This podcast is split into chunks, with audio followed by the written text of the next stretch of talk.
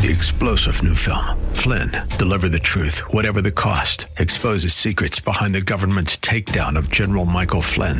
Flynn knew what the intel world had been up to. He ordered the first audit of the use of contractors. This set off alarm bells. He told the truth. He was the most dangerous person for Donald Trump to hire. They had to get rid of Flynn. Flynn, deliver the truth, whatever the cost. Available now. Watch it today. Go to salemnow.com. Salemnow.com. Today on Cornerstone Connection with Pastor Gary Hamrick. Real love is calling, listen, truth opens up your eyes. Mercy is waiting for you with every sunrise. That's what Paul's saying here to, to all of us and to Timothy. He's like, you know, just be faithful to the good confession. You know, be true to your testimony. Don't deny the faith. Don't be embarrassed about knowing Jesus. Be faithful in your testimony of Jesus.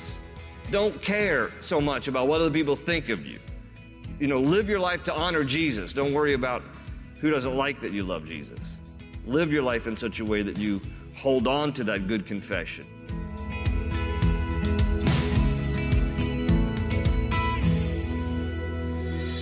This is Cornerstone Connection, the radio ministry of Pastor Gary Hamrick of Cornerstone Chapel in Leesburg, Virginia. Pastor Gary is teaching through 1 Timothy. Whenever you go to social gatherings that are likely to consist of mostly non believers, you find yourself suppressing your zeal or passion for Christ? Or maybe you're shy and timid in nature and have a hard time interacting with others to begin with. In today's message, Pastor Gary reflects on what it means to hold fast to the confession of our faith as believers. In his study, you'll learn the importance of boldly standing for Christ, no matter what the opinions of others might be or how they treat you. At the close of Pastor Gary's message today, I'll be sharing with you how you can get a copy of today's broadcast of Cornerstone Connection. Subscribe to the podcast or get in touch with us.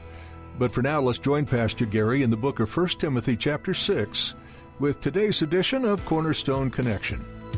Hope is an open ocean, jump in and you'll find the cornerstones, your connection, run towards your new life.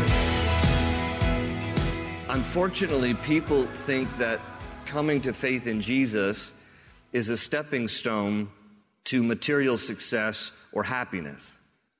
And you may experience material success and happiness uh, after coming to know Christ or before coming to know Christ. But what we need to realize is that the gospel of Jesus Christ, I mean, what we gain is what we don't deserve anyway. And what we gain is forgiveness and redemption and acceptance. And, and for that, we have an eternal inheritance in, in heaven, okay? But if we think this life in following Christ is all about just how my life can be improved and what I gain out of it, we are sadly mistaken. Because the Christian life is about dying to self, and it's about taking up your cross daily and dying to self, and it's about living a sacrificial life for the glory of God. And it is, it is about seeing ourselves as dead and alive in Christ and no longer living for the pleasures of this world or for what I can get out of it, but it's what, what I can give to the kingdom, how I can serve the kingdom, how I can honor the Lord in my life of sacrifice and self denial and just dying to self. So I think we have kind of almost a Western concept of Christianity these days where we think, you know, come to Christ and Jesus makes you rich and Jesus, you know, um, you never have another sickness in your life. And if you do, it's because you don't have enough faith and all this kind of nonsense, gang. And listen, what God calls us to is a sacrificial life of following Jesus because we can never outgive what God has given to us. And what we gain in Christ in terms of His forgiveness far exceeds uh, anything that we could ever hope or imagine, and what God has done on, on our behalf that we didn't deserve. And so he, that, there's just this warning here. You know, don't think that godliness is this means to just a more comfortable life and a more, you know, financially uh, beneficial life. God may bless you financially, but He's going to go into this next section and talk more specifically about money. So let's let's talk about it. Verse six. But godliness with contentment is great gain. That's a great verse. Godliness with contentment is great gain. Circle the word contentment. That really is the issue in our lives is contentment. We're often discontent because we never think that what we have is enough. In Philippians chapter 4, Paul would write in verses 10 through 12, he says, I rejoice greatly in the Lord that at last you have renewed your concern for me. Indeed, you have been concerned, for you had no opportunity to show it. I am not saying this because I am in need, for I have learned to be content, whatever the circumstances. He says, I know what it is to be in need, and I know what it is to have plenty. I have learned the secret of being content in any and every situation, whether well fed or hungry, whether living in plenty or in want. So, one key to godliness, he says here, is contentment. Just be content. Be content. Now, that doesn't mean you should never achieve. That doesn't mean you should never desire to be promoted or desire to have a, a, raise in your salary. But if, if those things are our ambition, if those things are the driving thing behind us instead of the drive to be more like Jesus, then we're not content. We're going to be constantly just, you know, feeling like we're lacking and we never have enough. So he cautions here godliness with contentment is great gain. And he adds, verse 7 For we brought nothing into the world and we can take nothing out of it. You know, I, all three of my kids, I was there when they were born. Not one of them came with a wallet.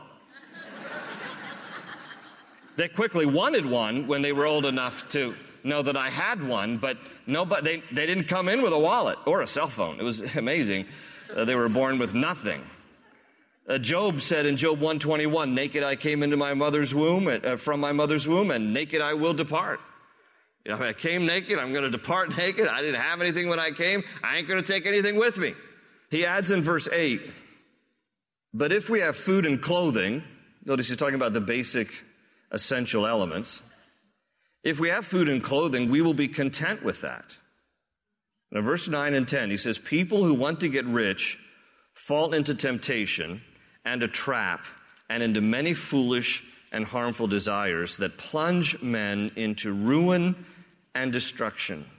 For the love of money is a root of all kinds of evil, and some people, eager for money, have wandered from the faith and pierced themselves with many griefs.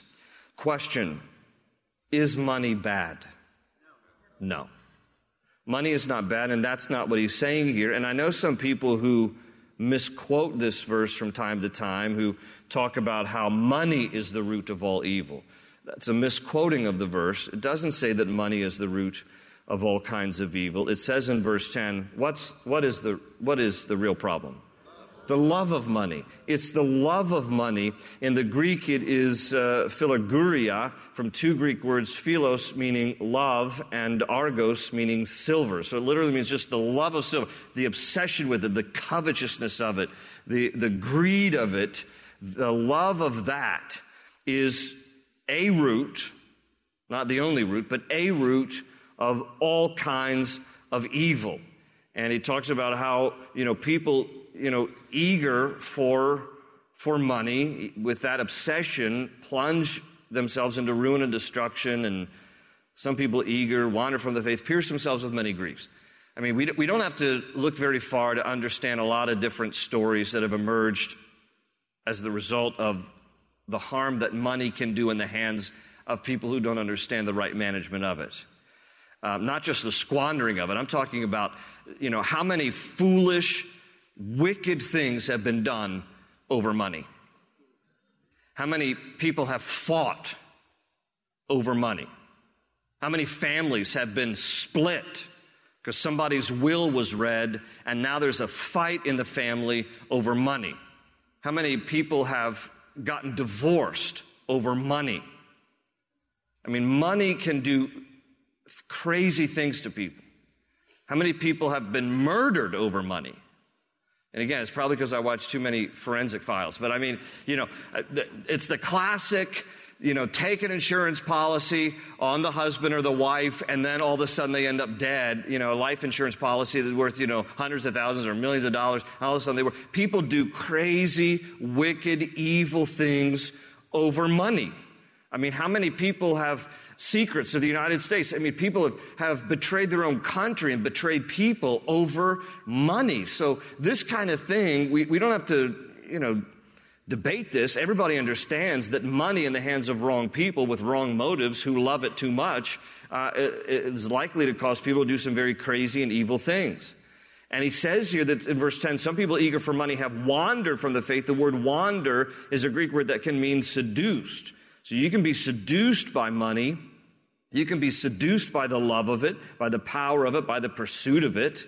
And Jesus even warns in Matthew 6:24 that we cannot serve God and money because they will end up both competing with, with each other. So there's only one master in our lives, and it's either going to be God or not. And a lot of people will end up, if it's not God, making material things their God. And Jesus says you can't serve both God and money as masters. You're either going to hate one and be devoted to the other, or the other way around. And so there are too many people who are devoted to money like it's a God and, and they have sold their souls for money. So, so there's this caution here. But also realize that the whole counsel of scriptures basically teaches us that money makes a terrible master, but it makes a wonderful servant and money in the hands of godly people who understand the right stewardship of it, that all of it comes from the hand of God and all of it belongs to God, and we're just entrusted with it to manage it and to use it, money can then be used for great purposes for the glory of God. Okay, now I don't say this disparaging poor people, but no poor people builds churches. No poor people build hospitals, build orphanages, okay? Wealthy people build churches and hospitals and orphanages and homes for unwed mothers. So it's not like money's evil. It's not like don't ever make money. Okay? The Bible is not like putting down success and achievement and accomplishment. It's warning, though, of the potential of greed and covetousness in our own hearts. And the remedy to, to being free from greed and covetousness is generosity. That's always the remedy. If you have a fear of being, I don't want to be greedy, I don't want to be covetous, then be generous. And Paul, if you actually glance down further to verse 18, where Paul says in verse 18, command them to do, to do good, to be rich in good deeds, and to be generous and willing to share. So he even reminds us that the key to not being consumed and obsessed with money or material things is to always practice generosity. What God wants from us is an open hand, not a tight fist. That's what God always wants. So his warning here against those who are tight fisted is warning here against those who it's all about money. That's their ambition. God's not priority. Just make sure that God is the Lord of your life, not material things, and then use what God has given you for the furtherance of the kingdom and to honor God and to glorify Him. Because when God blesses you, He blesses you for a reason. And the reason is not that you might just retain it all and hoard it all, but the reason is that you might be a conduit. The reason is that you might be a funnel of what God has given. You know what did God say to Abraham when God blessed Abraham so much? I will bless you that you might be a blessing. And when God blesses you, He blesses you in order to be a blessing. Now, along these lines, let me put some things in perspective. And I think this is important for us as Americans to always get the right perspective. So, Forbes magazine, a couple of years ago on Forbes.com, you can look this up, just to help us get a perspective. The typical person in the United States of America in the bottom 5% of the distribution of income, okay, so the 5%, the lowest 5% of Americans in terms of economic class are better off than 68% of the rest of the world. The lowest five, the poorest person in the United States is wealthier than 68% of the rest of the world's population. To give you an even greater perspective, if you are stuck in the lowest 5% of U.S. income, your standard of living is equal to that of the top 5% of the entire country of India. Let me say that again. If you're in the lowest 5% bracket in the United States, the equivalency is you are in the upper 5% of the entire country of India. Over 4 billion people. 95% of them are living inferior to your lifestyle.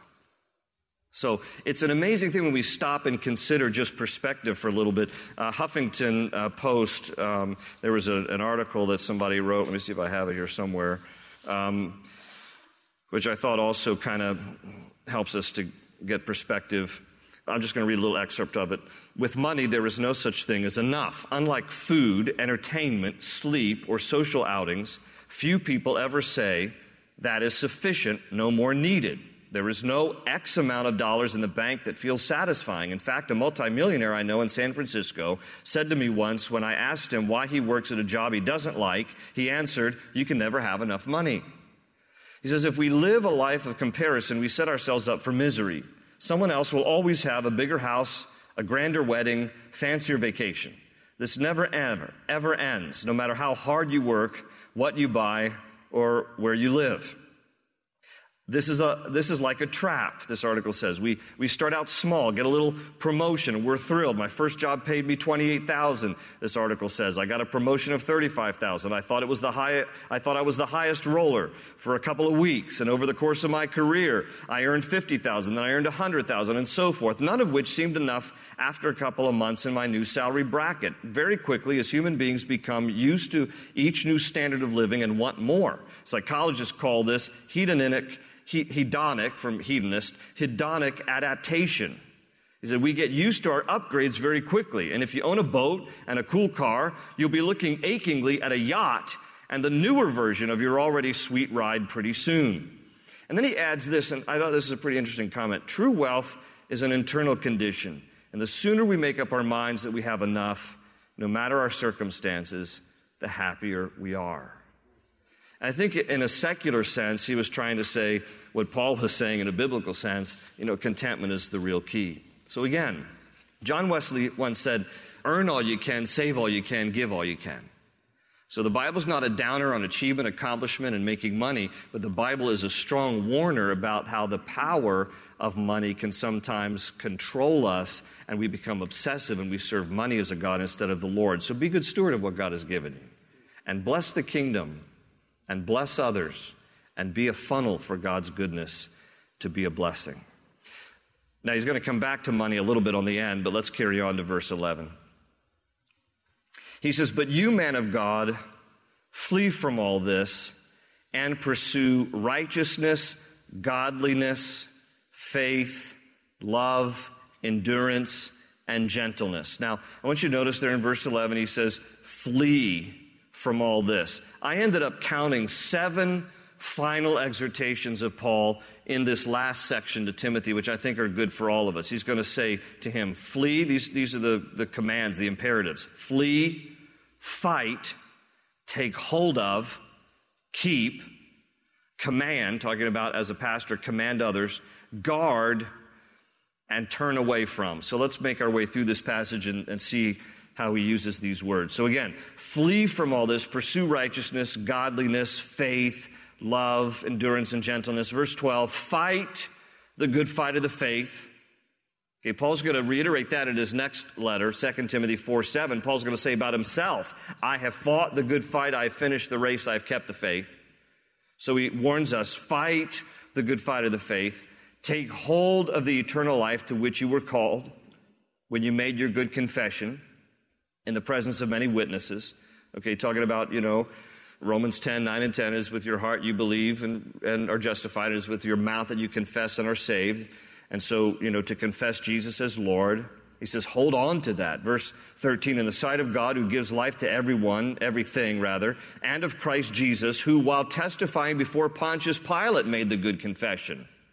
Okay, now what was that good confession? Well, basically when Jesus was standing in front of Pontius Pilate and Pontius Pilate prodded him with a few questions. For example, in Matthew 27 11, Pilate said, Are you the king of the Jews? Jesus said, It is as you say. So he's, he's giving a faithful testimony. I am a king of the Jews, but I'm not of this world. I'm of a greater kingdom. Jesus would also say to Pilate in John 19, verse 11, You would have no power over me except that it was given to you by my Father which is in heaven. So he testifies to the sovereignty of God. So there are different things in that conversation of Jesus in front of Pontius Pilate where Jesus is just being, in the face of death, faithful to the end. And that's what Paul's saying here to, to all of us and to Timothy. He's like, you know, just be faithful to the good confession. You know, be true to your testimony. Don't deny the faith. Don't be embarrassed about knowing Jesus. Be faithful in your testimony of Jesus. Don't care so much about what other people think of you. You know, live your life to honor Jesus. Don't worry about who doesn't like that you love Jesus. Live your life in such a way that you hold on to that good confession. He says, I charge you, verse 14, to keep this command without spot or blame unto the appearing of our Lord Jesus Christ, as Jesus coming again, which God will bring about in his own time. God, the blessed and only ruler, the King of kings and Lord of lords, who alone is immortal and who lives in unapproachable light, whom no one has seen or can see. To him be honor and might forever. Amen. Okay, John would also say in 1 John 1 5 that God is light and in him is no darkness at all. Verse 17, Paul says to Timothy, and I want you to command these things. Verse 17, command those who are rich in this present world not to be arrogant, nor to put their hope in wealth, which is so uncertain, but to put their hope in God, who richly provides us with everything for our enjoyment. Isn't that good? Amen. Everything, every good and perfect gift comes down from the Father of the heavenly lights, who does not change like shifting shadows, James tells us. And he adds in verse 18, command them to do good, to be rich in good deeds. You know, God makes us wealthy in many ways besides materially, right? So be rich in good deeds and to be generous and willing to share. In this way, they will lay up treasure for themselves as a firm foundation. Notice this. They will lay up treasure for themselves as a firm foundation for the coming age so that they may take hold of the life that is truly life. You know, Jesus in Matthew chapter 6, he said something similar. He says, Do not, in Matthew 6, 19 to 21, do not store up for yourselves treasures on earth where moth and rust destroy and where thieves break in and steal, but store up for yourselves treasures in heaven where moth and rust do not destroy and where thieves do not break in and steal, for where your treasure is, there will your heart be also. I really do believe that Jesus meant, and I think Paul reinforces it here, that you can actually use the money that God blesses you with to make an eternal investment. That we can, by virtue of how we are good stewards of what God has given us in this lifetime, use our finances in a way that have eternal dividends. You know, to, to, to use money for the advancement of the gospel and that in its various forms. So build an orphanage that shares the gospel, that brings Christ as centric to those orphans. You know, home for unwed mothers, and again, building churches and hospitals. Wherever the gospel can be advanced, and you have that ability to, to financially advance it in a way, you're making an eternal investment that pays eternal dividends because it translates in a way of being used for the glory of God in the, in the advancement of the gospel for the transformation of souls. So, you know, it, it's, it's an interesting concept here. We talks about, you know, don't light up here on earth, but lay up for yourselves treasures in heaven. And then he adds there at the end, verse, verse 20, Timothy, guard what has been entrusted to your care. You can insert your own name there. Guard what has been entrusted to your care. Turn away from godless chatter and the opposing ideas of what is falsely called knowledge, which some have professed and in so doing have wandered from the faith. And then, as Paul ends most of his letters, grace be with you. Amen.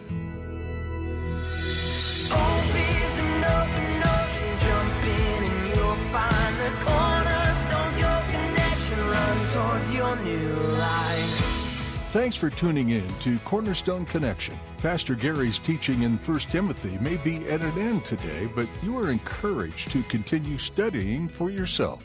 God speaks through His Word, and He wants to interact with you as you read. We're so glad you joined us, and we'd like to let you know that we're praying for you, our valued listener. With each new edition of this program, is there anything happening in your life right now that we could specifically be lifting up to the Lord? Or anything God's doing that deserves some rejoicing? If so, please let us know. Give us a call at 703 771 1500. That number again is 703 771 1500. Would you join us in praying for your fellow listeners too? Pray that the gospel message would be heard loud and clear every time they tune in, and that their hearts would be changed by Christ. Pray too for Pastor Gary and this ministry, that we would remain focused on God's truth and not on what we desire. Thanks for praying. If you'd like to learn more about Cornerstone Connection, or if you're in the area and would like to come visit us in person, visit our website at cornerstoneconnection.cc. That's all for today. Join Pastor Gary next time for more from 1 Timothy, right here on Cornerstone Connection. They say you're a wandering soul, that you've got no place to go, but still you know,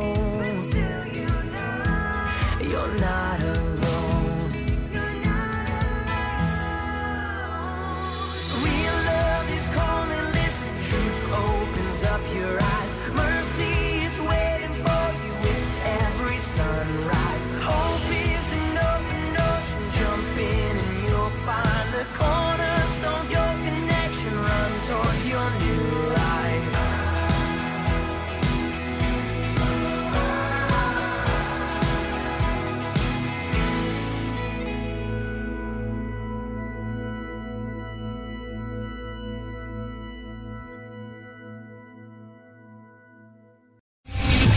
General Michael J. Flynn, head of the Pentagon Intelligence Agency, knew all the government's dirty secrets. He was one of the most respected generals in the military. Flynn knew what the intel world had been up to. He understood its funding. He ordered the first audit of the use of contractors. This set off alarm bells. The explosive new documentary, Flynn, Deliver the Truth, Whatever the Cost, uncovers the facts behind this scandal. Flynn told the truth. He was the most dangerous person for Donald Trump to hire. I find out the worst enemy that I'm going to face in my life is right here in America. They took my assessment and they wanted me to change it. And I was like, I'm not changing it. They had to get rid of Flynn. With in depth interviews, archival footage, and never before seen personal records of the man behind the headlines. I just felt like I was drowning. Flynn, Deliver the Truth, Whatever the Cost. Available now. Watch it today. Go to salemnow.com. Salemnow.com.